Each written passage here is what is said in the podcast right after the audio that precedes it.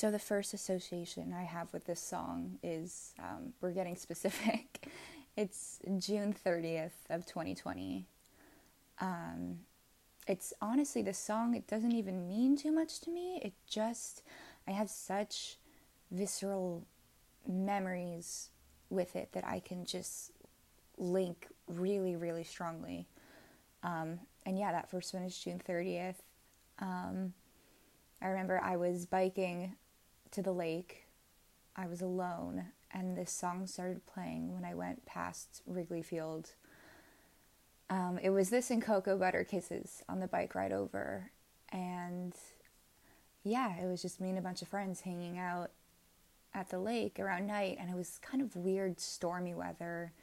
Like the weather was kind of gross, and we didn't know if it was going to clear up or not, but it ended up kind of getting warm, and the clouds broke through a little, and it was a beautiful ride over. Um, the streets were pretty much empty because of the storm earlier, and there's like still leftover water on the street, but it made, you know, the bike ride itself really smooth and the water kind of skid up from the back tires and I liked to feel it on the back of my shins.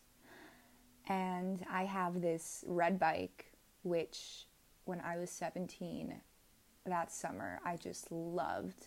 And I still love it now, I do, but that bike was my pride and joy.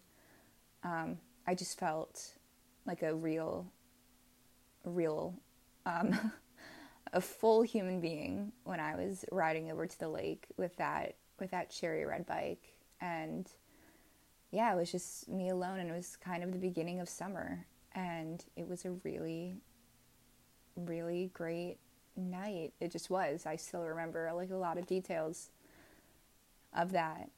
Um, and it's funny because then that fall I started listening to the song when I went on long walks and you know the associations kind of changed from summer to fall quite seasonal and then it evolved once more again um, in winter when um, and if they're listening they'll know what i'm talking about but me and a couple of friends we were all living in sarasota florida for a couple of weeks and we were at the beach in like the middle of the night um, just lying on the sand watching the stars and I forget what song I had playing on before, but someone else asked to cue this song, and I don't know why we found it so funny. Um, I know it doesn't translate well in a story, but to this day, it just makes me laugh. And uh, star watching on the beach that night was also a really, really beautiful time.